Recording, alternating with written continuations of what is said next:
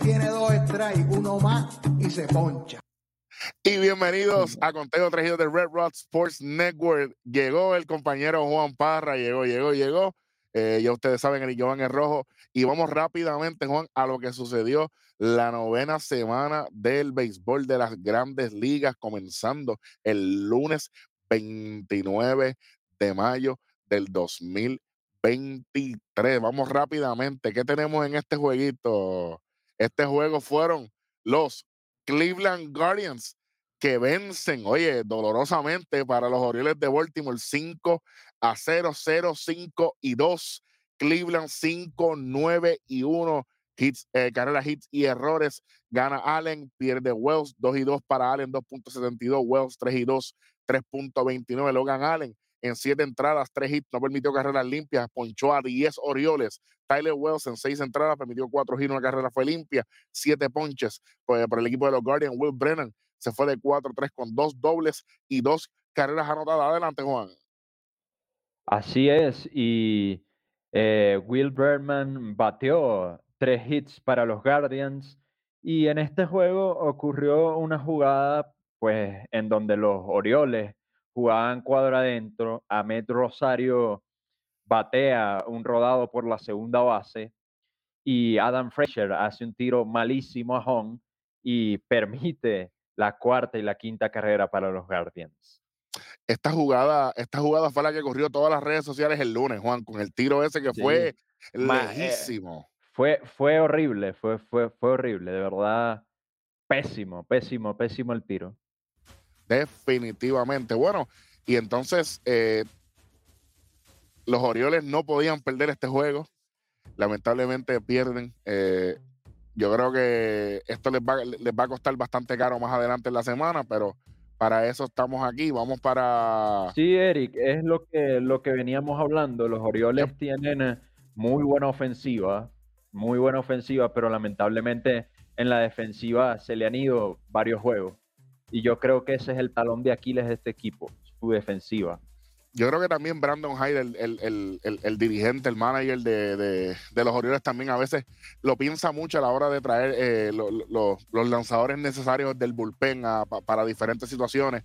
Y yo creo que eso le ha costado a la larga al equipo de los Orioles de Baltimore. Bueno, eh, en, el próximo, en el próximo juego que tenemos del 29, tenemos un juego bien, bien, pero que bien interesante cuando otra vez este tipo, cuando los cachorros de Chicago blanquearon al equipo de Tampa Bay. Sí, usted está escuchando bien. Este juego se acabó 1 a 0. Una carrera, tres hits, sin errores para los Cops. Cero carreras, un hit y un error para el equipo de Tampa. Gana Marcus Stroman 5 y 4, 2.59 de efectividad. Touch Bradley es el que pierde 3 y 2, 3.60. Stroman eh, complete game completo, un hit solamente, ponchó a 8, Bradley en 5 y 2 tercios, 3 hits sin permitir carreras a 8 ponches, Joe La Sorza en dos entradas para el equipo de Tampa, se fue perfecto, ponchando dos. Adelante, Juan. Y así es, y quieren saber eh, cómo se produjo la única carrera de este encuentro. Bueno, eh, es que en la parte baja del cuarto inning, Suzuki batea un rodado al hueco de la tercera base, luego Taylor Wells agarra, tira primera y la mete, señores, en el puesto de los periodistas. Por lo que eh, Suzuki avanza a la segunda y luego Swanson con un fly y con dos fly respectivamente, uno de Swanson y el otro de Touchman, ah, se anota la única carrera de este encuentro. Wow. Señores, y el de Frazier estuvo horrible, el de el de Taylor Wells, Dios mío es que no, no, estamos viendo muy buena defensa que digamos ahora mismo en la, liga y pues, pues, no, eh. no me sorprende, pero tampoco me entiendes, ¿sabes? Pues, claro. mucho aquí. Y en el en Strowman pierde el no-hitter en el séptimo inning con un hit al left field de, de Wander Franco. Bueno, Wander Franco haciendo daño, que hacen los su pasatiempo favorito. Sí, señor, sí, señor. Vamos para el próximo jueguito eh, que tenemos aquí. Cuando los nacionales de Washington, los Washington Nationals, caen ante los Dodgers de Los Ángeles, seis carreras por uno. eh, una carrera, seis hits, un error para, para Washington, seis carreras, seis hits sin errores para el equipo de los Dodgers. Pierde Williams, gana Miller, Bobby Miller, 2 y 0, 1.64 para Miller, Williams 2 y 3, 3.93 de efectividad. JD Martínez de 4-1, cuadrangular, 3 empujadas, una anotada. Tadeus Ward para el equipo de Washington, dos entradas, se fue perfecto con dos ponches. Bobby Miller, seis entradas, cuatro hits, una carrera fue limpia, cuatro ponches. Adelante. Eh, en este juego ocurrió una jugada interesante y es cuando eh, los Washington Nationals anotan su primera carrera. Eh, resulta que eh, JC Abrams, Abrams batea una línea al right field, Meneses anota y Corey Dickerson es puesto out por un excelente tiro de Jason Hayward de, un bound para terminar la entrada. Excelente el tiro de Jason Hayward. Parece que estábamos en el 2013. Sí. Está bien, está bien nos hizo recordar sus épocas de oro allí con ese extraordinario tiro. Definitivamente, definitivamente, definitivamente. Bueno, eso es lo que tenemos para el día lunes 29. Vamos con, vamos con los datos más importantes de ese día, Juan, adelante. Así es, y es que Aaron Josh conectó dos honrones y se robó eh, uno eh, al saltar para atrapar sobre el muro, eh, un batazo sobre el muro y los Yankees eh, superan 10 por 4 los marineros de Seattle. En otras noticias tenemos que el dominicano Domingo Germán lanzó hasta la séptima entrada en su primera apertura tras cumplir una suspensión de 10 juegos por usar eh, una sustancia extraña en el montículo. Por no decir que estaba haciendo trampas. Ah, sí, hermano, sí, claro. El novato Royce Lewis regresó eh, con un jonrón y cuatro remolcadas en su debut en la temporada y Ryan Jeffers eh, empujó dos carreras en la décima para que los mellizos de Minnesota superaran 7 eh, por 5 a los Astros de Houston. Mm. En otras noticias tenemos que el novato Patrick Bailey sumó cuatro remolcadas en su cumpleaños número 24 para impulsar el triunfo 14 por 4, la paliza de los gigantes de San Francisco ante los piratas de Pittsburgh, que cayeron por debajo de 500 por primera vez desde la primera semana de la temporada.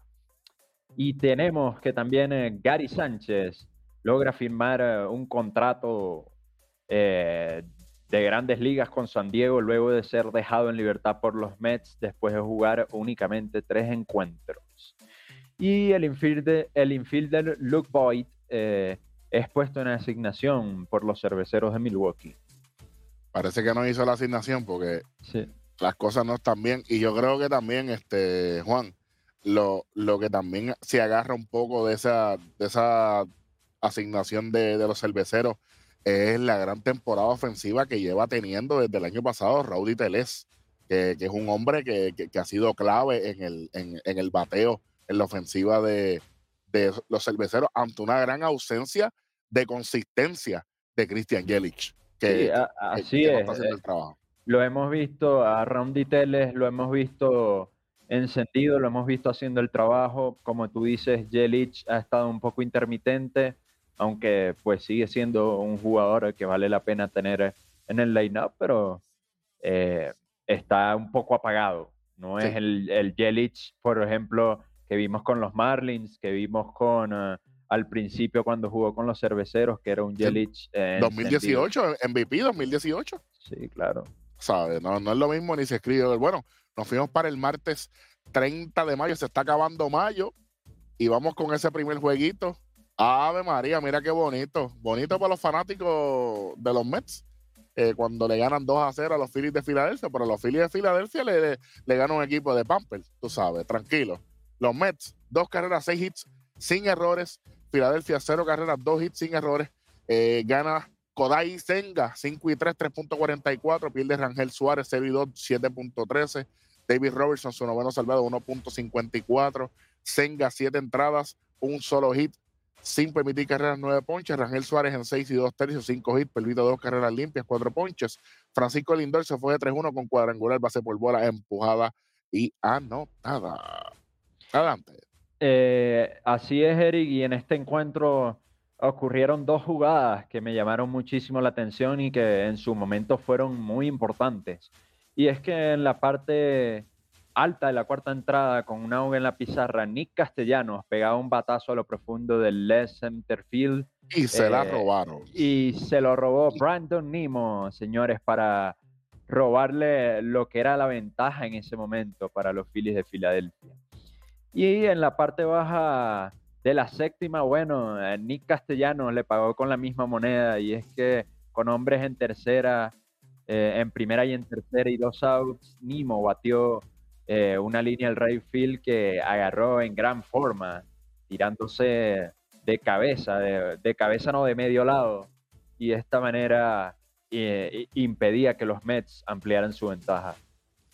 Interesante como es el béisbol, definitivamente. Bueno, Vamos para el próximo juego de este día, cuando tenemos a los Cardenales de San Luis eh, aguantando la ventaja, ¿verdad? Eh, después de una gran labor de Miles Nicolas, eh, gana San Luis dos carreras por una, dos carreras, cinco hits sin errores para San Luis, los vecinos. Kansas City, una carrera, cinco hits sin errores. Miles Nicolas, como dije, 4 y 1, 3.75, lanzando ocho entradas, permitiendo solamente tres hits, ponchando 10. o sea, Greinke eh, cinco entradas, permite dos hits, sin carreras, seis ponches, pero no estuvo en la decisión el que pierde Hernández, 0 y 2, 3.54 y salva Gallegos el séptimo, 2.38. Vini Pascuantino, eh, que lo vimos en el Clásico Mundial con el equipo de Italia, se fue de 4-2 con doblete y una anotada. Adelante. Es que en, esta, en este partido ocurrió una jugada, Eric, eh, que me hizo recordar mucho a la jugada que tuvo este Yadier Molina con un, eh, jugador de, los Blue Jays que se me escapa el nombre en este momento porque eso fue hace ya tiempito, que es que el tiro viene a home y el jugador hace una acrobacia para pasarle por encima a, Yadier Molina y poder anotar.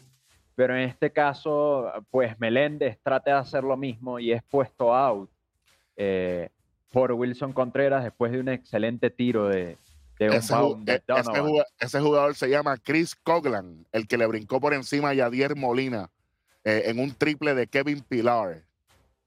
Sí, fue. recuerdo esa jugada, recuerdo esa jugada. ¿Cómo no? Que Yadier fue a buscarle al frente y le brincó por encima. Sí, gracias por la asistencia y bueno. ¿Sabes, papi? ¿Sabes cómo es? Asustamos. y bueno, me recordó mucho porque fue, fue muy similar, eh, con la diferencia de que Meléndez no, no tuvo las mismas habilidades que este jugador y pues eh, Contreras pudo eh, ponerlo out. Contreras es más es un poquito más atlético que Yadier y, obviamente Meléndez no, es tan, no era tan atlético como Coglan, así que ahí fue que vimos la diferencia en la jugada de Yadier y Coglan. Coglan llega quieto al home, y anota la carrera eh, y en este caso no fue el mismo resultado que sepan que aquí estamos pendientes. Bueno, vamos, para, vamos para el próximo jueguito. ¿Qué tenemos aquí? Oh, este es importante. Este es importante, por lo menos para mí, porque lo, lo, llevo mm. ready. Los, las serpientes, los cascabelillos de Arizona ganan 5 a 1 a los Colorado Rockies. Eh, una carrera, 8 hits sin errores para Colorado, 5 carreras, 6 hits sin errores para Arizona. Gana Zach Gallen 7 y 2, 2.72. Carl Freeland 4 y 6 es el que pierde 4.22. Gallen, 6 entradas, 5 hits sin permitir carreras, 7 ponches. Corbin Carroll, de 2-1, cuadrangular, base por bola, empujada, 2 anotadas, 2 bases robadas. Ezequiel Tobar por Colorado de 4-3 con 2 dobletes. Adelante. Eh, bueno, en ese partido, Ketel Marte y Evan Longoria pegaron cuadrangulares en la primera entrada y los d eh, derrotaron 5 por 1 a Colorado. Y aquí hay un dato interesante y es que Zach Gallen eh, acumulaba hasta ese momento seis victorias sin derrotas con una efectividad de 0.66 en seis aperturas en el Chase Field en, e, esta temporada. Sí, sí. Nada más y nada menos. Bueno. Y pues en eh, este partido también ocurrió una jugadita que me llamó la atención y es que en la parte alta de la tercera entrada con uh, hombres en primera y en segunda y dos outs, Elías Díaz batea un elevado corto al right field que tenía, eh, que termina agarrando McCarthy en gran forma y mostrando sus habilidades atléticas. Eh, para evitar que los Rockies fabricaran su primera rayita del encuentro. Interesante por demás. Hablando de cosas McCarthy. McCarthy sí. ha, ha- ha mostrado sus dotes, sus dotes a la defensiva. Y yo creo que además de eso, lo, lo que también ayuda es que Arizona no se, no, no se clasifica como un equipo tan defensivo. Y entonces al, ver eh, que, que ya, ya tenemos una nueva arma ofensiva en, en Arizona, no, no es el pulpo. No, por si acaso no es el pulpo. Estamos hablando de Lourdes Gurriel Jr., eh, que, que está teniendo una gran temporada. Juan, te pregunto, ¿los azulejos de Toronto estarán extrañando a Lourdes Gurriel ahora mismo? Yo creo que Yo sí creo que sí, yo creo que sí. Yo creo que cometieron sí. un error, el mismo error que cometieron los Astros de Houston en No. salir de Julie Gurriel también. Y, y por ahí hay otro equipo que cometió un error aún peor, pero eso es más adelante. Ah, bien, Eh, No te ah, voy a soltar esa bomba ahorita. no, a- apúntalo, apúntalo.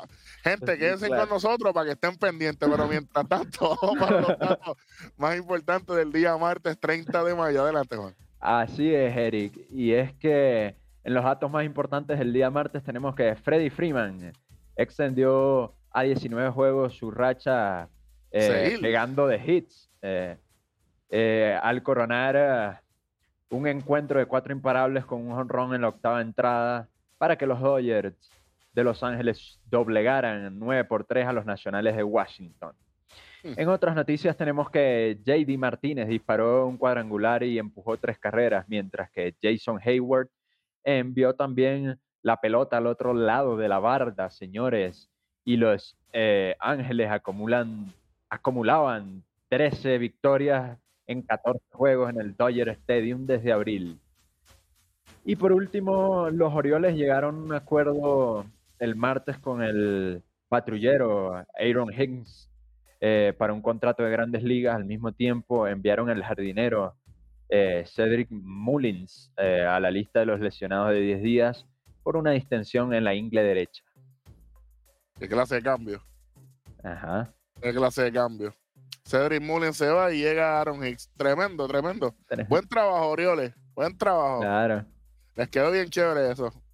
se la comieron. Sí, una porquería lo que hicieron ahí, así que ol- olvídate de eso. Bueno, ya con eso eh, terminamos el, el- el día 30. Eh, gracias a esto, chamaco, ponme lo otro ahí. Sí, señor, vamos para lo otro. Es el miércoles 31, Juan. Cuando tenemos a los Mets de Nueva York ganándole nuevamente a los Phillies de Filadelfia, pero esta vez 4 a 1. 4, 5 y 0 para los Mets, 1, 9 y 0 para los Phillies. Gana Carlos Carrasco, pierde Aaron Nola. Aaron Nola no encuentra ni qué hacer esta temporada, 4 y 4, 4.70. Carrasco 2 y 2, 5.74. David Robertson, su décimo salvado, 1.48. Carrasco en 6 entradas, permite 6 hits, una carrera fue limpia, 4 ponches. Eh, Mike Cana de 3-2, cuadrangular, 4 empujadas, 1 anotada. Eh, y Cody Clemens después de 3-2 con un pelotazo. Adelante. Eh, sí, y en este partido, Eric, eh, ocurrió también una jugada muy curiosa y es que el estadio de los Mets, ¿verdad? Tiene en la franja amarilla, que nosotros anteriormente hemos indicado que si pega en esa franja y sale del estadio es honrón, y si pega en esa franja y eh, queda en el terreno, eh, la bola está viva todavía. Eh, en ese estadio hay, está esa franja y arriba está unas como una especie de, de baranda allí eh, que, que divide el terreno, separa el terreno de las gradas. Y Edmundo Sosa, eh, en la parte alta del tercer inning, sacudía una línea, el left field, que pegaba justamente en esa baranda. Eh, al principio, pues se piensa que, que la jugada está viva porque literalmente pega en la baranda, pega entre la baranda y la, y la franja de advertencia y cae en el, en el terreno de juego. Por supuesto, el left fielder eh, hizo el corte rápido, pero después los umpires determinaron que, que había pegado primero en la baranda y pues eh, es honrón. Es honrón, señor. Claro, porque dio arriba primero. Sí, dio arriba primero, exactamente. Déjame, déjame ver si puedo eh, poner esta foto por ahí para que la gente más o menos vea eh, la diferencia. Eh, déjame ver si, si puedo conseguir una. Lastimosamente por cuestiones de copyright no les podemos llevar la jugada a todos ustedes. Exactamente, exactamente, exactamente. eh, Pero por lo menos, por lo menos, el eh, por lo menos la foto, déjame ver si puedo poner la foto aquí. de que se la imaginen. Uno- A ver si puedo poner la foto. Eh, obviamente no, no va a ser la, la foto con la mejor calidad del mundo. eh, pero esta, eh, esto, eh, si usted está viendo, hay un letrero, hay, hay una, en, en el left field, en el left field, hay una, hay una, hay una verja, que es la primera, que tiene un, un sign amarillo que dice WB Mason. Pues lo que está diciendo Juan, dio en la barda de atrás. En la barda de atrás ya está por encima de la línea que, que marca cuadrangular o marca terreno bueno. Por eso fue que se marcó cuadrangular. El City Field es uno de los parques que a mí de verdad que más me molesta las dimensiones. Está bien cerca de- del de los Tigres de Detroit, que también para mí es un dolor de cabeza jugar ahí, de hecho. Pero nada, eh, eso es lo que eso es lo que pasó en esa jugada. De hecho, la vi y me dio un dolor de cabeza gigante verlo. Yo dije, pero Sí. ajá, tú sabes. Pero nada, como y, y obviamente el 90 y pico de el 90%, el 92% de la jugada siempre es a favor de los Mets, casi siempre. Pero eh, todo en el béisbol todo es posible, Juan, olvídate de eso. Bueno, vamos Claro. para vamos para el próximo jueguito que tenemos aquí que los Astros de Houston cayeron ante los líderes de Minnesota del centro. Ganaron los Twins aquí 8 a 2. 8-11-0, 2-6-0 para los Astros. Gana Barland, eh, 3 y 1, 3.51 en 7 entradas, 4 hits sin permitir carrera, 5 ponches. Donovan Solano se fue de 4-2, base por bola, doblete, 4 empujadas. Y Willy Castro de 4-2, base por bola, 3 anotadas, una base robada. Pierde Brown, 5 y 2, 3.61. Adelante. Y así es, esas cuatro empujadas eh, para el colombiano Solano eh, significaron la mayor cantidad de carreras eh, empujadas en un partido en esta temporada para él. Definitivamente, definitivamente. Eh, un hombre que siempre encuentra la manera de permanecer en las grandes ligas. Ha, ha estado en diferentes equipos y permanece siempre de una manera o de otra. Sí, sí, claro, siempre se, se mantiene, se mantiene. Recordemos que jugó con los Marlins San Eh, Francisco. y San Francisco y siempre es un pelotero que por lo menos para tenerlo de backup es, es muy bueno, siempre te resuelve y bueno, ha mostrado eh, su- sus dotes y, y- y sus méritos porque sigue estando en las grandes ligas en, en este momento. Exactamente. Próximo jueguito. Cuando tenemos nuevamente la serpiente de Cascabel. Le ganan a los Rockies de Colorado 6 a 0, 6, 10 y 1 para Arizona, 0, 3, 2 para Colorado. Eh, la Met 1 y 2. Chequeate esta festividad, 13.17. Ok, le está yendo bien. Henry, Tommy Henry, eh, 3 y 1, 3.73 en 7 entradas, permite 2 hits sin carrera, 7 ponches. Fabian Smith de 2-2, doblete, 3 bases por bola, 1 empujada, 2 anotadas. Y Corbin Carroll sigue produciendo de 4-2, 2 empujadas y una anotada. Adelante. Este, y en este partido, señores, Christian Walker eh, conectó lo que significó su jonrón- el jonrón número 100 de su carrera. Oye, Y el señor ah, Dinelson Lamet, señores, eh, cometió un bolt eh, que le permitió a McCarthy avanzar hacia la tercera base para que después Pavin Smith bateara una línea sólida hacia el real field que permitiría que entrase la cuarta carrera para los d en el encuentro. Eh, ese bolt fue de lo más extraño que, que yo pude observar, porque literalmente mm, la Met ya iba hacia el plato, ya había hecho el line up, eh, levantó su pierna y de un, de un momento a otro se viró a primera y eso no está permitido.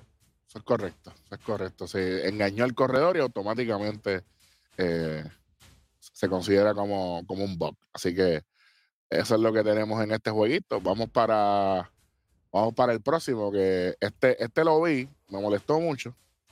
Pero vamos por encima. en 10 entradas, los Yankees de Nueva York caen ante los Marineritos de Seattle. Una carrera por cero. Eh, Carl Riley, eh, te odio. 0-3 y 0 para los Yankees. Seattle 1-5 y 1. Gana Topa. Pierde Ron Marinacho. Eh, George Kirby en 8 entradas. 3 hits. 0 carreras, 7 ponches. Clark Schmidt de 5 y 2 tercios, 3 hits. Sin permitir carreras, 7 ponches. Wandy Peralta viniendo para el bullpen. 2 entradas, 1 hits. 0 carreras, 3 ponches. los Yankees perdieron. Me alegro que hayan perdido porque supone que hubiesen ganado en esa décima, en esa novena entrada. Están a lo loco. Adelante, Juan. Eh, en el sexto inning de este encuentro hubo una jugada clave del, campo corto de los Mariners, eh, JP Crawford, eh, con una línea que bateaba Gleyber Torres que tenía intenciones de depositarse en el left field y que podría darle la ventaja o pudo darle la ventaja a los Yankees. Y este hombre saltó y capturó en gran forma la bola para impedir eh, la anotación. Y pues en este partido tengo que decir, señores, como ya lo había dicho en el programa de las reglas, sí, o sea, nadie le va a quitar eh, el mérito a los marineros de Seattle, el señor eh, Carl Wright, eh, mi respeto, de verdad que ha tenido una campaña muy buena, pero eh, de esta manera, o sea, prácticamente ganaron por el corredor en segunda y bueno, se dio el batazo y, ya se acabó el juego. O sea, de verdad, soy que la regla anti-béisbol para mí es la del corredor en segunda. Lo sé, lo, lo, has dicho como 100 veces y lo seguirás diciendo y lo seguiremos diciendo eh, porque e, en, esa, en ese juego, eh, Juan, eh, José Caballero es, el que entra de corredor emergente para segunda base. Y voy a decir, está bien, yo entiendo que, lo del corredor y qué sé yo qué, pero Marinacho le tira un cambio en el, en el lanzamiento anterior de cuando él del hit para acabar el juego. Falla, el, falla un straight tirándole. El, el receptor le pide un lanzamiento afuera. El mismo, el mismo lanzamiento, Juan, se le quedó por toda la goma. ¿Y Riley qué hizo? Le dio hit, se acabó el juego. Es que tú a Riley no le puedes dar ese tipo de. No puedes permitirle eso. Porque te, te mata, te, te mata, eh, Y lo mató, y me alegro porque, eso, porque se lo merece. Eso no, no, y, y, recordemos que en la, en la entrada en la que bateaban los Yankees, es decir, en la alta del décimo, dejaron tres corredores en las almohadillas. Claro, hombre, primera y tercera sin out, y no hicieron nada. Después llenaron la base con un out y no hicieron nada. Nada, nada, no, no batearon. no batearon. Y, mira, Eric, eh, de verdad, la, la, situación de los Yankees es preocupante. Tenemos a un, eh, a un Carlos Rodón que le pagaron mucho dinero y no ha tirado una, una bola.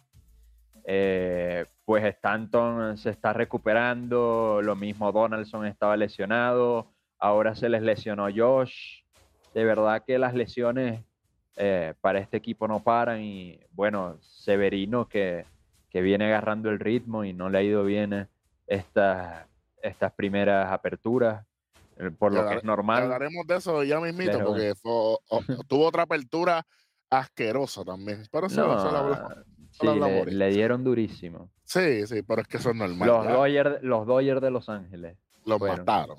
Bueno, vamos con los datos más importantes del día miércoles. Y los datos, entre los datos más importantes del día miércoles, tenemos que los Reyes de Tampa se convertían ese día el primer equipo en todas las grandes ligas en llegar a 40 victorias.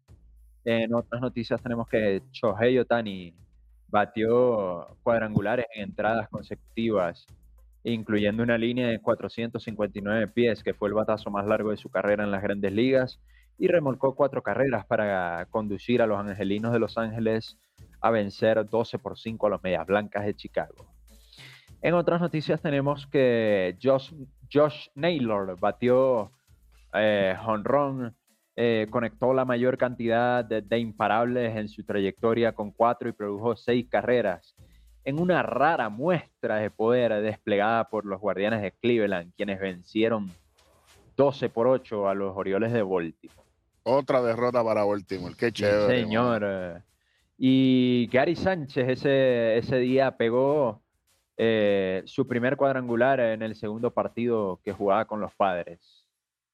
Interesante por demás. Oye, Juan, se acabó el mes de mayo y obviamente eh, Grandes Ligas da a los jugadores del mes, del mes de mayo de la Liga Nacional, lo fue Freddy Freeman. El mes de mayo fue Freddy Freeman en la Liga Nacional y en la Liga Americana lo fue Aaron George. El juez, sí, señor. Esos son los jugadores. Eh, ah, pero ¿y, cuáles fueron los del mes de abril? También los tengo aquí. La Liga Americana fue Matt Chapman y Ronald Acuña Jr. fue en abril. Así que ya, ya tenemos los jugadores del mes. Recordemos que en el mes de abril el novato del mes fue un, un jugador que yo he hecho mucha mención acá. Se trata de James Outman, eh, que fue elegido novato del mes y aunque pues ha bajado sus números, en mayo bajó un poquito sus números, sigue siendo eh, un jugador eh, candidato a, ganar el novato del año en la Liga Nacional. Definitivamente. No es que tampoco tenga mucha, mucha competencia, Juan, tampoco, ¿sabes? Porque, sí, claro. pero, pero sí, hay que estar bien, bien, pero que bien pendiente. Bueno, llegamos al mes de junio y vamos para la acción de el primero de junio 2023. Se acabó mayo y ya estamos aquí. Y mira esto, empezando, los azulejos de Toronto vencen tres carreras por uno a los cerveceros de Milwaukee, una carrera seis sin errores para Milwaukee, tres carreras nueve hits sin errores para Toronto, gana Kevin Gaussman 4 y 3, 2.76 en 6 y 2 tercios, permitió cinco hits sin carreras, ponchó a 11, 11 recetas para Gaussman, eh, Peralta es el que pierde 5 y 5, 4.62. Jordan Romano, su eh, decimotercer salvado de la temporada, 3.27. Mike Chapman, que lo estaba mencionando, que fue el jugador de, de abril de 3-1, cuadrangular, base por bola, dos empujadas no notadas. Y Whit Merrifield, de 3-2 con base por bola y base robada. Adelante. Y en este juego, eh, Monasterio y, y Taylor fueron víctimas de grandes jugadas la defensiva por eh, Kevin Kermayer en el segundo y quinto inning respectivamente. Lo vimos mostrar eh, su defensiva como nos tiene acostumbrados. Y Siempre, claro, toda la vida. Fue, fue una maravilla. Definitivamente vamos para el próximo juego del día. ¿Cuándo? Los Mets de Nueva York vencen 4 a 2 a los Phillies de fila, pero esto es un abuso ya lo que tiene esta gente. Los Phillies no ganan ni porque no le ganan a nadie. Ok, gracias. Ganan 4 a 2. Los Mets, 4 carreras, 4 hits, un error. Los Philadelphia Phillies, 2 carreras, 6 hits, sin errores. Gana Max Scherzer, 5 y 2, 3.21 en 7 entradas, 5 hits. Una carrera fue limpia, 9 ponches. Gana, eh, pierde Taiwan Walker, 4 y 3, 5.65. Y Smith es el que se lleva el salvado, el segundo, 3.86. Eh, Mark Cana se fue de 2-1 cuadrangular, base por bola, dos empujadas no anotadas. Y Nick Castellano se fue de 3-3 con una empujada. Adelante. Eh, sí, recordemos que en este partido Scherzer eh, comenzó de una manera titubeante, permitiendo dos carreras eh, al comienzo del encuentro. Tramposo. Y, sí, y, pero después se asentó, señores. Después como que cogió mínimo y, y, ya se volvió a meter en el encuentro. No, no, no. Con Filadelfia. Ay, chico, por favor. no, Ay, chico, por favor. Que se lo haga los bravos de Atlanta. A ver si es guapo. Y mírate, mírate esto, Eric. En la parte alta de la primera entrada había hombres en primera y en segunda con un out. Eh, Trea Turner se va al robo de la tercera almohadilla y Francisco Álvarez hace un mal tiro que se va al left y de esta manera los Mets tomaban la ventaja. Eh, luego en la baja de la tercera entrada con hombres en primera y en segunda y dos outs, eh, McNeil en este caso mm, bateaba un imparable al right field eh, que empuja y acorta la ventaja, pero a mí me llamó la atención esta jugada y sobre todo la voy a comentar para aquellos niños que nos escuchan, que nos ven y juegan béisbol y eh, me refiero a la importancia de, hacer un, buen corte. Eh, Brandon March sabía que esta pelota iba a caer que él no, no le iba a llegar, pero eh, ¿cuál fue su, su virtud aquí? Que decidió atacar el batazo, y sin duda alguna, y pues atacarlo de una manera agresiva y, El y tirar al 100%. corte. Sí, y e- eso permitió que además se produjera un, un posible empate porque el, el batazo fue muy corto eh, y ahí lo que marcó la diferencia fue la velocidad con que Brandon March eh, accionó para evitar eh, no más eh, la entrada de que entrara una carrera. Yo quiero decir aquí, ya que dijiste lo de Francisco Álvarez, yo voy a decir para mí quiénes son los peores tres catchers de la liga. William Contreras, Cristian Vázquez y Francisco Álvarez son los peores tres catchers de la liga. No, usted pero está de está de acuerdo, olvídate, es un loco. No, no quiero No, que lo defienda. No, no, quiero no, que lo defienda. Un loco. ¿por qué, por qué va a ser un loco, hermano? So- es Es- un loco, Es el prospecto overrated. número uno, brother. El prospecto número uno. ¿Para quién? Para los Mets de Nueva York. Brother, sí, pero, o sea, Ajá, el, ajá, el joven ha, ha dado Sí, eh, sí. ya Ah, y se ha sí. establecido en el equipo. Sí, sí. A- buscar los números de Francisco Álvarez, ya, ya, Sí. ya, ya, ya que quiere, ya que quieres defenderlo, dale. Hablemos de. Machete Maldonado, te lo propongo. Ma- Machete Maldonado es mejor receptor que todos los receptores de la liga ahora mismo. Me- mejor que, que mejor que Wilson Contreras. Está bien, por eso estaba rankeado de, de Ah. receptor número 30 de las grandes ligas. Oye, estará porque no batea, pero todo el mundo lo sabe. Dusty Baker dijo que él no estaba ahí para batear. Él está ahí para llevar su cuerpo de lanzadores. ¿Y quiénes son los mejores lanzadores del año pasado? ¿Quiénes fueron? ¿Quién ganó el campeonato del año pasado? Déjame pensar quién fue. Los Astros de Houston. ¿Quién es el receptor de los Astros de Houston? Machete Maldonado. Vamos para el próximo bochinche. Ahí sí que no hay break. Bateando, te la doy. Hay mejores que él. Mejor bateador es, es Gary Sánchez y es uno de los peores receptores de la liga. No, pero Gary Sánchez no, Gary Sánchez, Dios mío. pero, pero bateador. Él es un bateador. Él es un bateador. Pues, pero eh, defensivamente, cero. Todo el mundo lo sabe. Él es un bateador designado. Lo que pasa es que ahora mismo, ¿qué está buscando San Diego? Un bateador. ¿Por qué? Porque ¿quién está afuera? Manny Machado. Si Machado estuviese jugando, Gary Sánchez no tuviese contrato. Lo que pasa es quién es el receptor de, de los padres. No batea. Sí. Eso es lo que te estoy diciendo, eso es lo que pasa.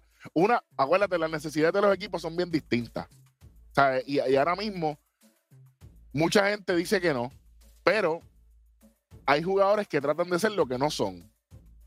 Wilson Contreras llegó a los Cardenales de San Luis a decir que él no tenía que ser un Yadiel Molina, que él tenía que ser un Wilson Contreras. Habló mucho y tuvo que callarse la boca y ponerse a trabajar. Y ahora es que está trabajando. Ahora es que está demostrando Ah, por qué le pagaron el dinero que le pagaron. Porque Y él es buenísimo. está trabajando porque le pusieron a Ian Kirchner. Ahí. Lo, ¿Recuerdas que yo lo, lo mencioné en, el, en, Pero, en uno de ¿cómo no? nuestros programas? Que, que lo iban a cambiar porque no estaba teniendo. Eh, el cuerpo de picheo no estaba teniendo los resultados que los Cardinals esperaban y pues por eso decidieron mm, quitarlo a unos juegos de la receptoría para probarlo, estaba jugando como designado y pues se puso, como decimos en Venezuela, las pilas. Tenía. Después- Pero pa- para cerrar el tema, Francisco Álvarez de 115 turnos oficiales lleva 28 y está batiendo 2.43. El prospecto número uno batea 2.40. Ay, mire, por favor. Vamos para el próximo bochinche, muchachos. Olvídate de esto. No tiene nada, nada que buscar. No sé quién es peor, si Cristian Vázquez o él. Porque el hermano de Contreras, William, eso es un cero a la izquierda. Cero. Tira mal, le, hace, le hace swing a, to- a todos los picheos. Yo no entiendo cuál es la dinámica. Porque por lo menos cuando Gary Sánchez encuentra la bola, da palo.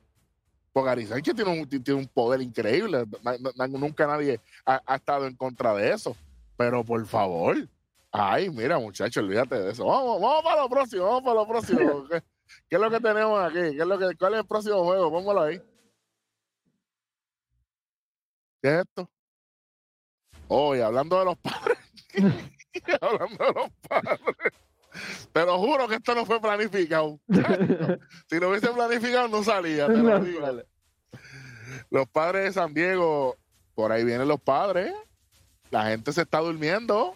Bueno, ganaron 10 a 1 aquí. Bueno, es que con los Marlins, pero con los Marlins está el mejor bateador ahora mismo de todas las grandes ligas. Y el que me diga a mí lo contrario, tiene un problema conmigo grande. Eh, que, es, que obviamente Luis Arraez, pero nada.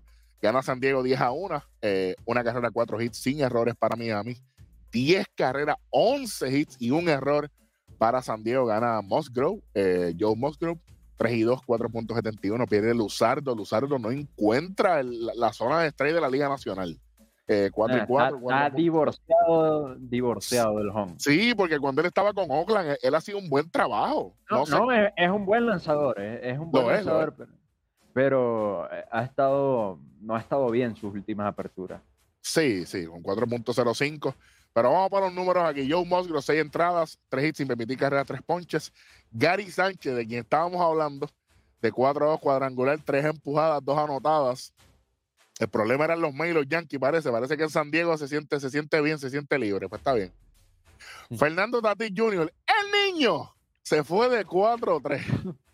Tres dobles, base por bola, cuatro empujadas, dos anotadas y una base robada para que sigan diciéndole que hizo trampa, para que sigan. Que, se puyó, que anda envenenado. Sí, sigan, sigan, que él se los está vacilando. Adelante. Eh, sí, en ese juego eh, el honrón de Gary Sánchez significaba su segundo honrón eh, en días consecutivos y pues parecía o pareciera mostrar eh, despertar por lo menos ofensivamente Gary Sánchez. ¿Tú crees que se ha ganado la oportunidad, Juan, de quedarse en San Diego? Mm, yo, por lo que hemos visto estos días, sí. Yo le, le daría el beneficio de la duda y lo mantendría en observación hasta, hasta bueno, hasta que el tiempo que, que los dirigentes de San Diego lo crean conveniente, pero yo creo que lo que ha mostrado en estos juegos sí merece por lo menos el beneficio de la duda y la oportunidad. Tú sabes que tú dices que tú no eres fanático de la, del corredor en segunda, la regla panamericana, ¿verdad? Entonces, vamos a suponer que estemos eh, para clasificar o, ya estamos en la postemporada. Gary Sánchez no, no es el receptor iniciador. No, se, no, se no se convertiría en un bate súper importante viniendo del banco como, como bateador emergente para, quizás tratar de ganar un juego con el poder que tiene. Sí, claro, o sea, sería eh, excelente backup y excelente, un bate excelente para esas situaciones, de verdad eh, que sí, y bueno, eh, podría sacar ventaja a San Diego en una eventual situación como esa. Vamos a ver cuando llega Machado. Vamos con los datos eh, más importantes del, día jueves. Eh, tenemos que Corbin Carroll eh, batió un sencillo de dos carreras con dos outs en la novena entrada y de esta manera los d de Arizona superaban a los Rockies de Colorado para igualar en la cima a los Dodgers de Los Ángeles en la cima de la división oeste de la Liga Nacional. Eh, un Corbin Carroll que ha estado encendido, encendido, de verdad, ha mostrado estos últimos juegos su, poderío ofensivo. Eh, eso puede ser una, una herramienta o, algo positivo para los, los d de Arizona y además que si siguen pichando como están pichando, Dios mío, les digo. Hay, peligro. Y en otras partes, eh, por otra parte, tenemos que Royce Lewis eh, conectó un honrón de dos carreras en la entrada, en la octava entrada, y el puertorriqueño Willy Castro puso fin al encuentro mediante un elevado de sacrificio con las bases llenas en la novena entrada, para que de esta manera los mellizos de Minnesota superaran 7 por 6 a los guardianes de Cleveland. Otra vez. Sí, señor. Otra vez. Diablo, esa gente no.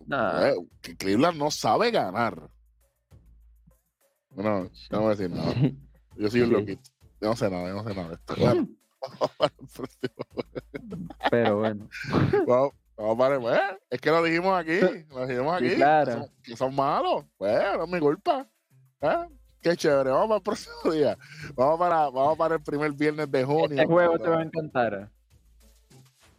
Ave María, los, asquerosos Mets caen con los asquerosos Blue Jays, porque no me gusta ninguno, pero olvídate que pierdan los meses, no me importa.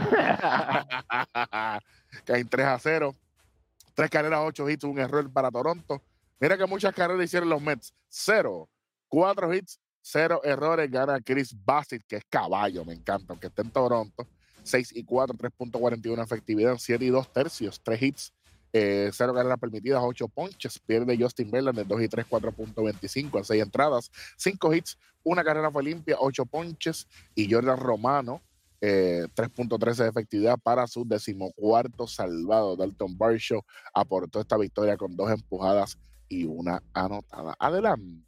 Eh, y así es, y es que tenemos que base it. eh, en este juego, Chris Bassett eh, igualó su mejor récord eh, de la campaña, el conseguir ocho ponches, eh, no dio boletos en una actuación en la que lanzó 111 picheos. Eh, y tú sabes quién tenía a este jugador eh, originalmente, la primera vez que llegó a Grandes Ligas. La gorra que tú tienes. Eh, Ajá, los Atléticos de Las Vegas, o bueno, de Oakland en ese momento. Después lo, lo cambian a los Mets eh, mediante un cambio eh, en el 2022 y, y bueno, esta temporada logra firmar con los, Los los azulejos. Blue Jays. Exactamente. Y ahí, y ahí que, y ahí que estamos viendo. No solamente eso. Eh, Matt Olson está con Atlanta. Matt Chapman está con los azulejos. Chris Bassett está con los azulejos. Sean Murphy está con los bravos. Ahora mismo, ahí, ahí en Las Vegas no hay nadie. No. Fíjate de eso. Eh, eh, en el caso de ellos, Eric, y yo creo que yo te lo comenté alguna vez, obviamente pues tuvieron que salir de todos esos jugadores porque estaban alcanzando un gran nivel, estaban mostrando un gran desempeño y y obviamente no hay dinero. no podían pagarle, no podían sostener el, digamos, equipo, la múcura, como se dice. Eh, Exactamente, exactamente, exactamente. Y obviamente lo mismo va a pasar con los Orioles de Baltimore en su momento. Lamentablemente me encanta el equipo, pero va a pasar. que Adley Rochman no va a poder pagarle a todos esos prospectos. No hay manera. Sí, claro. Bueno, vamos para el próximo jueguito de- del día. Y este sí que me gusta. Cuando los vigilantes de Texas blanquean a los marineritos de agua dulce de Seattle 2 a 0. Dos carreras, siete hits, sin errores para los Rangers. Cero carreras, tres hits sin errores para los marineros. John Gray, 6 y 1, 2.51 en siete entradas, dos hits, sin permitir carreras, cinco ponches. Luis Castillo, 4 y 3, 2.55 en siete entradas, cinco hits, permitió una carrera, fue limpia. Seis ponches. Ya el salvado es Will Smith, el décimo, 3.15. Y Corey Siegel, que regresó y regresó apabullando de 4-2, doblete y empujada. Adelante. Sí, eh, y de esta manera eh, John Gray eh, alcanzó su, su quinto su quinta apertura consecutiva ganando y Marcus Semien eh, además de anotar la primera eh, carrera del partido eh, logró extender eh, su racha hasta ese momento de 21 duelos consecutivos pegando de hits la mayor en las grandes ligas Oye, le está hasta sa- ahora. la única Está pieza, on fire, viejo. pero la única pieza que no está en los vigilantes de Texas, ¿quién es? Jacob DeGrom. No, pero es que DeGrom, ese señor es de vidrio. Se vive. ¿Qué yo, se vive yo dije aquí? ¿Qué yo dije aquí en la predicción? ¿Qué yo dije aquí? ¿Qué yo dije aquí? Eso no. Yo soy un loquito. Yo lo dije. No, Gaby, Digrón, Digrón, ¿Digrón de qué? Martín Pérez y John Gray son los que están sacando. Ay, Nathan Ovaldi que está sacando. Y los tres no se ganan eh, lo, lo que se. Bueno, vamos, vamos para el próximo. Vamos para el próximo. No, no voy a. Vamos, vamos, vamos, ponme el otro juego ahí. Antes de que te dé un patatú. Sí, me molesto seguida. Era esto. Los Astros de Houston destruyen a los Ángeles Angels 6 a 2. 6 carreras, 11 hits, un error para los Astros. Un error, 9 hits y 2 carreras para los Ángeles Angels. Pierde Shohei Otani 5 y 2, 3.30 de efectividad. Framber Valdez es el que gana 6 y 4, 2.16 de efectividad. En 7 entradas permitió 5 hits sin permitir carreras, 7 ponches. Jordan Álvarez, Eric Jordan, de 4-2, cuadrangular, dos empujadas, dos anotadas. Y Taylor Ward por los Angels se fue de 4-3 con una empujada. Adelante. Así es, y en este juego el cubano Jordan Álvarez con ese cuadrangular de dos carreras ante Shohei Otani logró llegar a 50 remolcadas en la campaña. Eh, también eh, ocurrió una jugada que pues le quitó la ventaja en su momento a los eh, Angels y es que en la, parte en la parte alta de la primera entrada, con un out y sin hombres en las bases, Mike Trout conectaba un batazo profundo al right field que Y Kyle Tucker. Kyle Tucker eh, de un salto le quitaba el cuadrangular y asimismo la ventaja para su equipo. Definitivamente, Shohei Otani aprendió la lección de que tú no retas a Jordan Álvarez. Tú no retas. Vas a perder casi, si no siempre, porque obviamente no hay nada absoluto en el béisbol, pero O- Otani, no estamos en Japón. No, estamos allá. Acá que estamos. Allá está Trevor Bauer en las menores. Vamos para el próximo. Vamos para el próximo jueguito, por lo menos. eh, Este, este no me gusta. Este jueguito no me gusta. Pero está bien. Ah, pero Severino. no- Severino no vale nada. No, pero está Kershaw. Está bien, pero Kershaw es caballo. Kershaw es el que gana este juego cuando los Dodgers ganaron 8 a 4 a los Yankees de Nueva York. Cuatro carreras, cinco hits, un error para los Yankees. Pierde Severino 0 y 1, 5.28. Ganan los Dodgers, 8 carreras, 13 hits, 0 errores. Clayton Kershaw 7 y 4, 3.25. En 7 entradas permitió 4 hits, 2 carreras fueron limpias, 9 ponches. Por los Yankees de 4 a 2. George Donaldson regresando, 2 cuadrangulares, 3 empujadas, 2 anotadas. Y Mookie Betts se fue perfecto de 4-4, dos cuadrangulares, base por bola, tres empujadas, dos anotadas y base robada. Adelante. Sí, y este partido eh, fue el primero que Clayton Kershaw eh, le logró ganar a los Yankees. El primero de esta temporada, cabe destacar. Diablo. Pero si estaba contra Severino. Claro, no. Ach, Severino, lo que pasa es que Severino, hermano, viene de una lesión eh, grave, una lesión grande, entonces no. Para mí no se ha puesto a tono. Está bien. Yo le daría el beneficio de la duda. Yo no.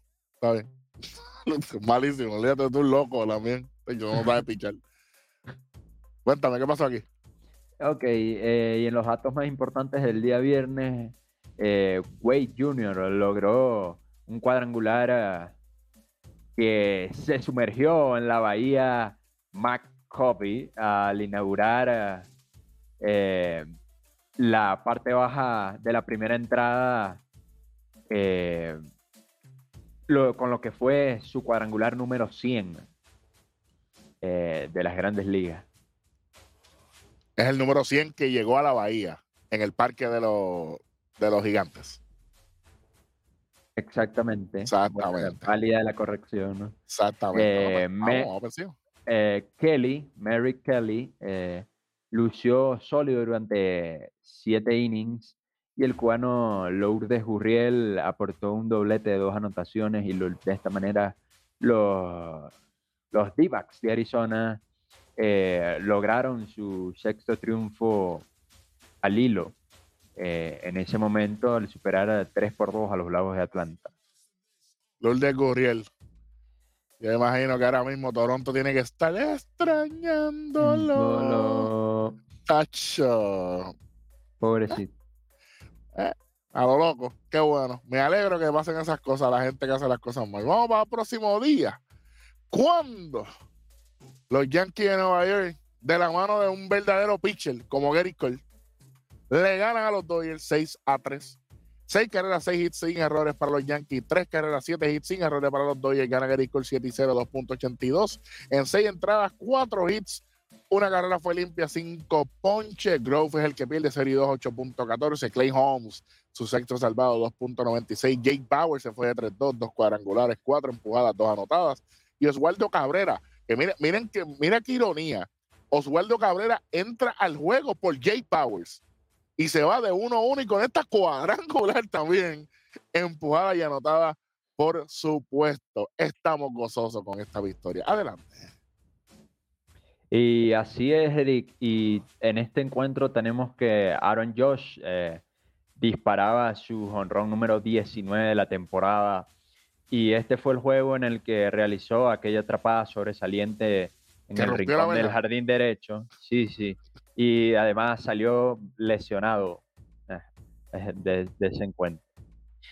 Y por otra parte, Jake Bowers eh, aportó dos vuelas cercas eh, para ayudar al invicto de- del señor Gary Cole. En, Exactamente. en este encuentro también ocurrió este, eh, una jugada, eh, perdón, el, el que, el que bateaba en la jugada esa que hizo Josh era JD Martínez. JD Martínez y pues robándole quizá un extra base a, a JD. No era, no era cuadrangular, pero era No, un no. extra base de No, era un extra, no, no, no, cuadrangular no era, pero extra base, bueno, Eh. doble, triple por lo menos. Eh, triple, no sé. Doble quizás. Bueno, puede, puede ser porque ese parque es bien extraño. Pero nada. No, por, yo lo digo porque eh, se Chocaba chocó con la- contra, con la contra el, valla, contra el ciclón y se fue para, o sea, mientras, mientras perdía, tú sabes que en el béisbol cada fracción de segundo cuenta y, y por eso lo digo, por, por cómo fue la jugada, por lo que, lo que vivió Josh. Vamos para allá, vamos para el próximo jueguito. Cuando los gigantes de San Francisco vuelven a ganar y cogen otra derrota, los Orioles de Baltimore. Se le está olvidando ganar a los Orioles. Hay peligro aquí. Gana San Francisco Danger. 4 a 0. Sí. Cuatro carreras, 10 hits sin errores para San Francisco. Cero carreras, 5 hits, un error para Baltimore. Pele Bradix, 2 y 2, 4.13 de efectividad. Gana Alex Cobb, 5 y 2, 2.71, 7 y 2 tercios, 5 hits permitidos, 5 carreras, 7 ponches. Lamonte Wade Jr. de 3-2, 2 dobletes, 2 bases por bolas, una anotada. Y Wilmer Flores se fue de 4-3 con doblete y 2 empujadas. Sí, Jay Davis también añadió un sencillo productor en el tercer inning eh, y además decisivo contra el derecho de los Orioles de Baltimore, Kyle Bridich, eh, y el bateador emergente Austin Steeler eh, dio a los gigantes un sencillo productor de, de carreras en el, en el sexto inning. Bueno, vamos para el próximo jueguito. Cuando los padres de San Diego siguen ganando y le Eh, ganan 6 a 0 a los Chicago Cubs. Disculpa, Eric, en el juego anterior eh, hubo una jugada que me llamó la atención. Hablamos del juego de los Giants versus los Orioles. Es que en la parte alta del octavo, eh, con dos outs, hombre en segunda y en tercera, eh, Adam Frazier batea un rolling al, Mm. al pitcher. Alexander pichaba por, por los Giants. En primera instancia no la puede dominar. Eh, la trata de capturar y se resbala. Luego agarra la pelota en el piso y, y la, la tira hacia primera y logra pues sacar eh, la entrada, sacar la entrada y, y- y contener la amenaza de, de los, de los Orioles de Baltimore. Los Orioles, que le, una suerte increíble. Bueno, Sí. ahora sí, vamos, vamos, vamos, vamos, vamos, vamos el de los padres ahí, ahora sí. El pana mío tenía que hacer esa jugada importante, no podemos dejar nada afuera, así que ya ustedes saben, aquí los padres ganan 6 a 0, 6, 10 y 1, 0, 2 y 1 para los cachorros. Drew Smiley es el que pierde, 5 y 3, 3.56. Yu Darvish, 4 y 4 es el que gana, 4.10 en 7 entradas, 2 hits, sin permitir carreras, ponchó a 9. Eh, Kim se fue 2-2 con doblete, base por bola anotada y base robada. Fernando Tatis Jr., el niño, 5-2 de 5-2, dos cuadrangulares, cuatro empujadas y dos anotadas para que sigan vacilando. Adelante. Sí, así es. Este, en este partido también ocurrió una jugada en la alta del cuarto con dos outs. Eh, bateaba Swanson por el medio del campo y King en gran forma reacciona para ponerlo out y acabar con la entrada, pero fue una excelente atrapada eh, donde vimos eh, los botes de, de King. Eh, yo creo que debe estar nominada para el top 10 de esta semana, sin duda alguna. Fue una jugada acrobática. Definitivamente. Bueno, vamos para, vamos para el próximo jueguito. Y el último que vamos a estar cubriendo de el sábado 3 de junio, cuando los Bravos de Atlanta vencen 5 a 2 a los Arizona Diamondbacks. 5-11-0 para Atlanta, 2-6 y 0 para Arizona. Spencer Strider, que es el que gana, 6 y 2, 2.97 en 6 entradas. 3 hits, 2 carreras limpias, 7 ponches. Nelson es el que pierde, 2 y 3, 5.40. Raizel Iglesias, sexto salvado, 3.38. Ronald Acuña Jr. se fue de 5-2. Cuadrangular, doblete, empujada, dos anotadas y una base robada. Marcelo Zuna de 3-2, base por bola, empujada y anotada. Adelante. Em, así es, y pues vengo aquí también a traerles dos jugadas a, a cotación, y es que en la parte alta de la tercera entrada, Harris hace un contacto sólido en dirección al left center field, y el señor Carroll, o Carroll, otra vez le roba un extra base con una espectacular atrapada, lanzándose de cabeza, señores, e, exhibiendo una vez más su, su excelente poderío defensivo. En la misma entrada, eh, y esto sí fue eh, una jugada de distracción por parte del pitcher y de, la ofensiva, se pudiera decir, eh, de los D-backs, Ronald Acuña aprovecha un descuido para robarse la tercera base después de haber dado un doble. Y es que el pitcher ya tenía, ya había recibido la bola por parte del cuadro y se descuidó, se descuidó y Ronald Acuña vio que el tercera base no estaba en la tercera base, sino que estaba jugando en el Stop. Y bueno, ya ustedes saben, el abusador, eh, los botes que tiene, el, cuán veloz Claro. Entonces no, no le puedes dar, no le puedes dar el mínimo chance porque el, el, tercera base jugaba en el Ciore y además que el lanzador estaba descuidado también. Y, pues los agarró ahí, eh, le robó la cartera, como quien dice. Exactamente. Bueno, eh, vamos para los datos más importantes de la del sábado 3 de junio. Adelante. Y así es. Y aquí voy a, a, indicar eh, varias cosas importantes. Y, pero primero voy a, voy a indicar los datos de, ese día y es que Luis Arraez, sí señores, Luis Arraez sumó cinco imparables, la mayor cantidad de su carrera y totalizó cinco remolcadas en el juego donde los Marlins aplastaron 12 por 1 a los Atléticos de Las Vegas. Señores, o sea, de verdad, Eric, y usted, eh, suscriptor que nos ve, que nos escucha por las diferentes plataformas, eh, sería bueno que también emitiera su opinión al respecto. ¿Por qué?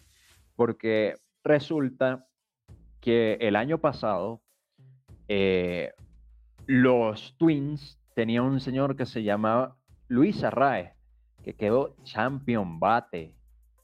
Quedó campeón bate, señores, de la Liga Americana. Y por más de que Pablo López sea un extraordinario lanzador, es un lanzador extraordinario, es un lanzador con muchas capacidades. Aquí hay una regla no escrita que todos los que hemos jugado béisbol sabemos. Y es que el champion bate no se cambia. No se cambia, no se cambia. Yo creo que fue un craso error creo que fue un craso error de los Twins haber cambiado a, Luis Arraez. Este, lo deben estar extrañando sin duda alguna, porque aparte en los Twins no hay nadie quien bate en ese equipo. No, tienen a nadie que, que bate, que, que, yo pueda decir que esté encendido en este momento. Y aparte firman al señor Carlos Correa, eh, que además que habló, habló mal de, de Derek Jeter, eh, pues tiene un problema en su pierna y pues ya vieron ustedes eh, cómo los, los San Francisco Giants y los Mets eh, desertaron de, contratarlo por sus mismos problemas físicos.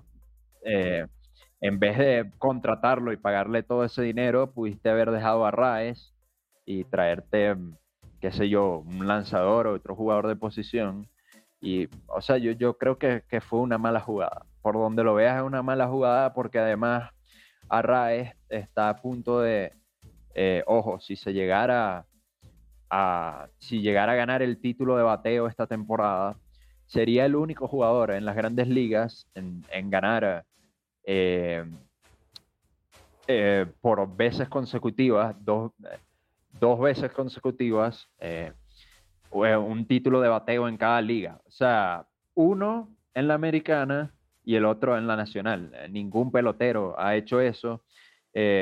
por supuesto, eh, hay que recordar que DJ LeMahieu ha ganado dos veces el título de bateo, eh, pero fue con un mismo equipo. Eh, no, con un mismo equipo no, pero fue en años, en el 2016 con los Rockies de Colorado y en el 2020 con los Yankees de Nueva York, no fue en años consecutivos. pues Luis Arraez tendría esa posibilidad y, y sería el único jugador de las grandes ligas en lograrlo.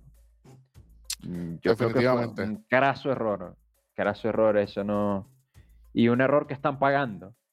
Y lo seguirán pagando. Sí. Lo seguirán pagando, definitivamente. y bueno.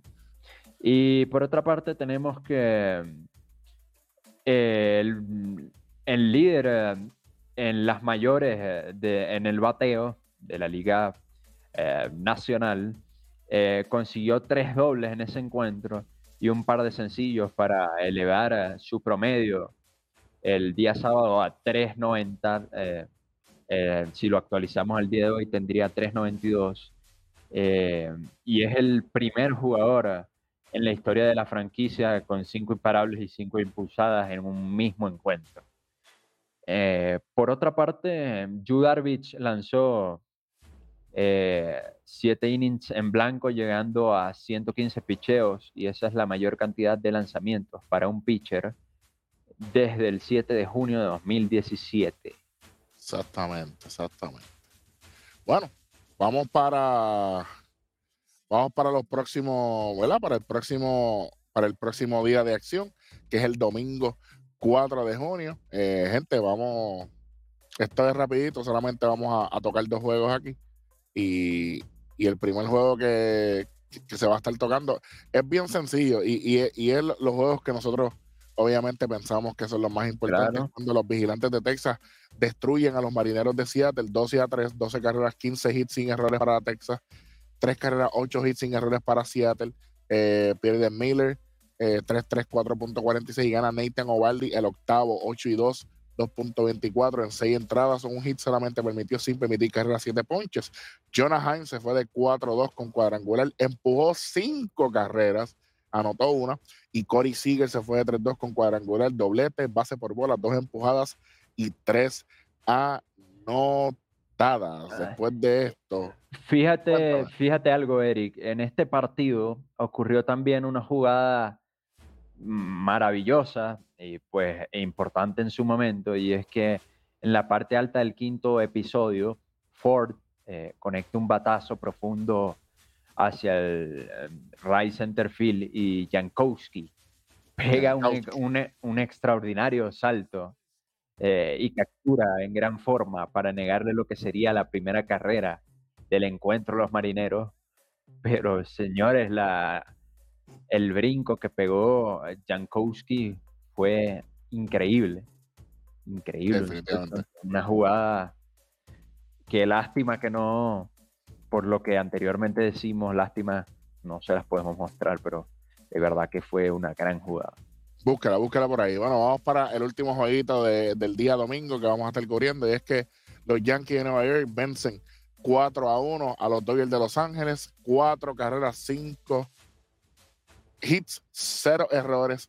Los Dodgers, una carrera, cuatro hits, dos, dos errores para los Dodgers. Eh, gana Clay Holmes, pierde Phillips. Eh, Holmes 4 y 2, 2.84. Phillips 1 y 1, 1.99. Eh, Peralta, su cuarto salvado 2.84. Bobby Miller en 6 entradas, un hit sin permitir carrera, 7 ponches. Domingo Germán, 6 y 2 tercios, 4 hits, una carrera permitida, 6 ponches. Anthony Volpi de 4-2 cuadrangular, 2 empujadas y una anotada eso es lo que tenemos. Así es, señores, y este fue un duelo de picheo. Eh, entre Domingo Germán y Bobby Miller hasta la sexta entrada. Eh, luego Anthony Rizzo anotaría la carrera de la ventaja en la octava entrada con un roletazo. Eh, con un roletazo y pues los Yankees terminarían finalmente superando 4 por 1 a los Dodgers de Los Ángeles. Eh, Anthony Volpi, por su parte, aportó la seguridad con un cuadrangular de dos carreras en la novena entrada.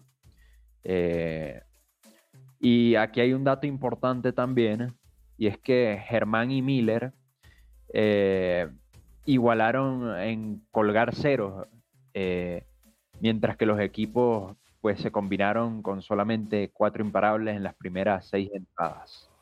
No, solamente eso, en las primeras seis entradas fueron cero y en la séptima entrada los dos equipos anotan una. En la séptima los Yankees anotan una y en la parte baja los, los, dos ya anotan una. Y fíjate una cosa importante aquí, Eric, eh, un dato interesante. Eh, y es que Miller, el novato de los Dodgers, eh, aceptó solamente un hit en seis entradas, convirtiéndose en el primer lanzador de Los Ángeles desde 1991 en permitir un imparable o menos en sus primeras tres salidas en las grandes ligas.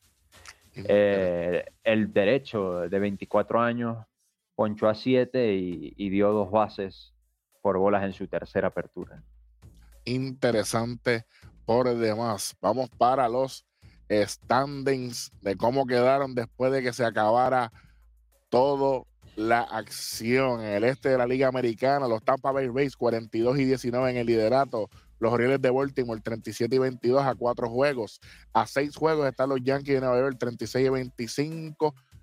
A ocho y medio están los Toronto Blue Jays con 33 y 27 y a 11 el equipo de los Medias Rojas de Boston en el centro de la Liga Americana. Los Minnesota Twins 31 y 29 en el liderato, a 3 y medio están los Cleveland Guardians con 27 y 32 y también a 3 y medio están los Tigres de Detroit. Ustedes se dan cuenta de lo que hablé en el episodio anterior. Sí, están a, la misma ventaja de los, eh, de los Twins, pero es que Cleveland tiene una victoria y una derrota más. Por eso que están prácticamente a la misma distancia los Chicago White Sox a cinco y medio con 26 y 35, mientras que los Kansas City Royals están a 12 y medio con 18 y 41 en el oeste. Los Texas Rangers 38 y 20, a 3 y medio están los Astros de Houston con 35 y 24, a 8 y medio están los Angels con 31 y 30, a 9 y medio están los Marineros de Seattle con 29 y 30 y a 27 y medio y despegándose atrás. 2 y 49 los Atléticos de Las Vegas en la Liga Nacional, los Bravos de Atlanta, 35 y 24, 3 y medio están los Miami Marlins, 32 y 28, a 5 y medio están los Mets de Nueva York con 30 y 30, eh, los Philadelphia Phillies están a 8 con 27 y 32 y a 10 juegos están los Washington Nationals con 25 y 34 en el centro de la Liga Nacional. Los cerveceros de Milwaukee, 32 y 27. Pero mira, tocando la puerta a los Piratas de Pittsburgh, 31 y 27 a medio juego. A 5 y medio están los Chicago Cubs, 26 y 32. Y a 6 están los Cincinnati Reds con 26 y 33. Los Cardenales de San Luis en el sótano a 7 y medio con 25 y 35 en el oeste para ir cerrando. Mira, mira, mira qué hermosura. ¿Cuándo? Los Arizona Diamondbacks y Los Ángeles Dodgers están en empate en la primera posición con 35 y 25. A 5 y medio están los Gigantes de San Francisco con 29 y 30. A 7 y medio están los Padres de San Diego, pero ojo, están ganando. Cuidado que van a subir esta próxima semana, 27 y 32.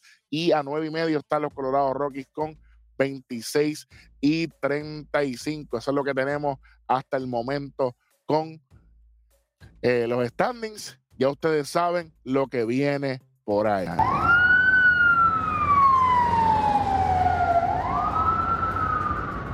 En la sala de un hospital. Vamos aquí, muchachos. Llegamos. ¿Cómo estamos? Tan, tan, agitados, porque yo ahorita escuché el debate de los padres, la cuestión con... espérate, suave que... Así es, hermano. Y, y tú, tú compraste, me dijeron por ahí que tuviste que, que comprar eh, más camillas porque ya... No, ya, ya yo tengo que me llegan al techo, ya no sé qué hacer ya, porque imagínate, guion 2023. muchachos. Bueno, vamos por encima que la sala está llena y hay muchas actualizaciones, noticias no, no tan buenas, otras más o menos, pero vamos para allá. Vamos rapidito con los Tampa Bay Rays. Wander Franco está siendo monitoreado luego de que se torciera el hamstring en la primera parte de la séptima entrada en los, dos, en los dobles juegos del sábado. Wander logró terminar el partido, pero estaba sintiendo, estaba siendo cuidadoso cada vez que corría y no jugó en el segundo juego. Tenemos a Luke Riley, volvió a la alineación el domingo luego de no poder jugar en los dobles juegos del sábado, luego de haber sufrido un desgarre leve del músculo intercostal en su lado derecho. De aquí nos movemos a una noticia que está corriendo el mundo del béisbol. Lamentable por demás de los Washington Nationals. Stephen Strasburg ha sido desactivado totalmente de actividad física, ya que se ha reportado daño severo de los nervios, así como lo reportó Jesse Daughtry del Washington Post. Ahora hay muchas dudas serias si volverá a pichar de nuevo. Es una noticia muy, muy lamentable. Vamos con los San Diego Padres. Tenemos a Sandy Bogarts. Ha tenido molestia en su muñeca izquierda desde hace varias semanas. Se espera que se, eh, se, se quede sentado en la final de la serie del domingo y se espera que no tenga que entrar a la lista de lesionados. Tenemos a Ronnie Odor. Está empezando, está esperanzado, mejor dicho, que no tenga que entrar a la lista de lesionados luego de lastimarse la ingle mientras rodeaba la primera base el viernes. Y como quiera llegó a segunda base, cojeando. Es un caballo. Qué macho, muchacho. Mira, que a mí no me cae bien y el robo lo sabe, pero hey, hay que darse ahí. Llegó como quiera y wow, Sí. no.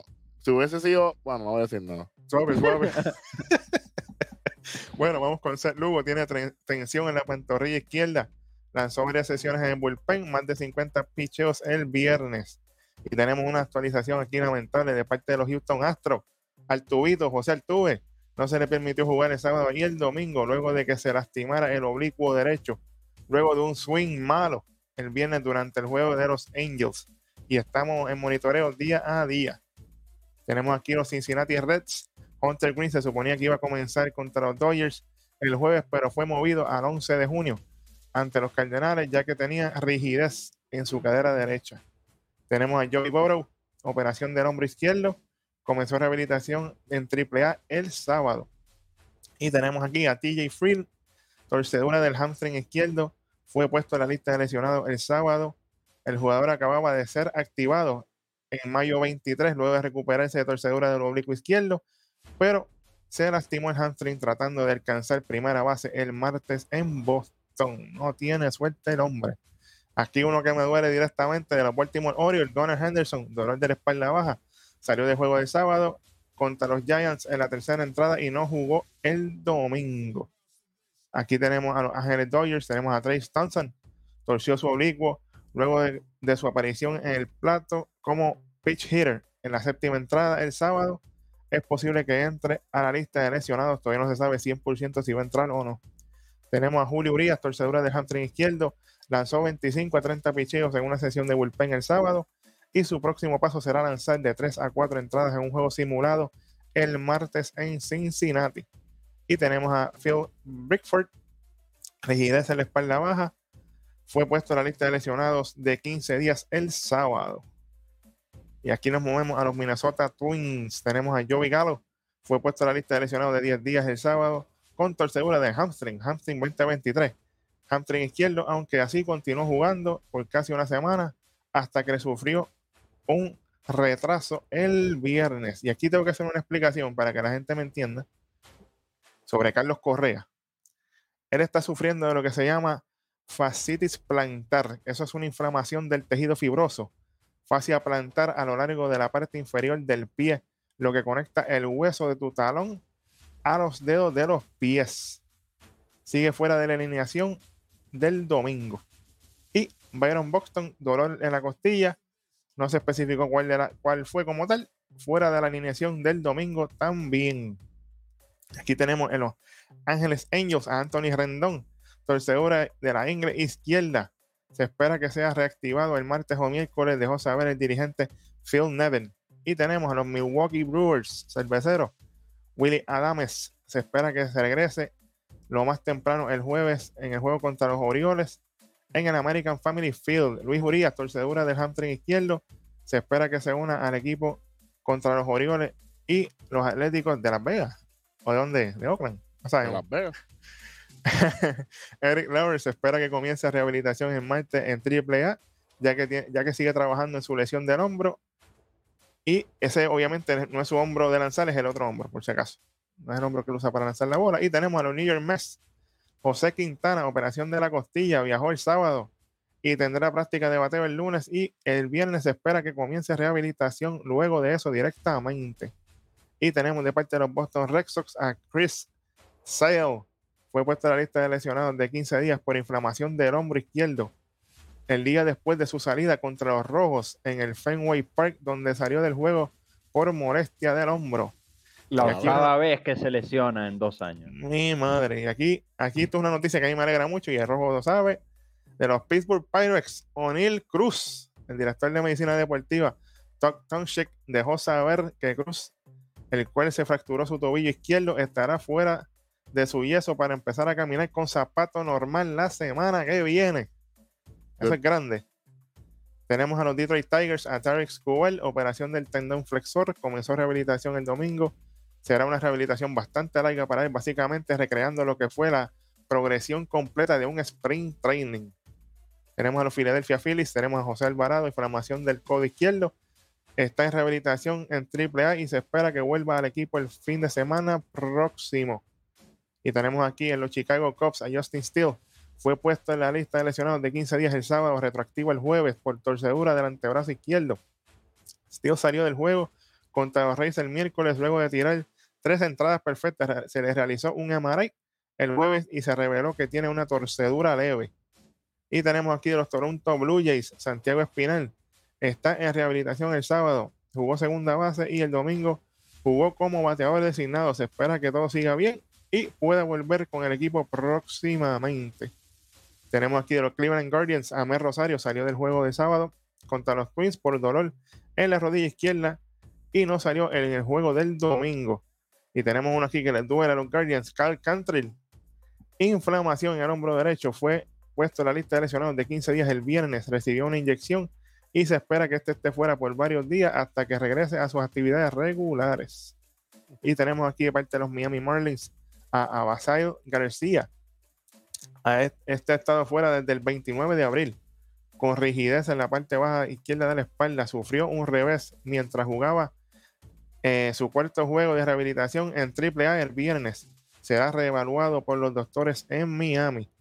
Y tenemos parte de los Texas Rangers. Brad Miller fue puesto en la lista de lesionados de 10 días el sábado, luego de lesionarse su oblicuo en la jaula de bateo. Ay, mi madre. Tenemos aquí en parte de los Seattle Mariners, tenemos a JP Crawford.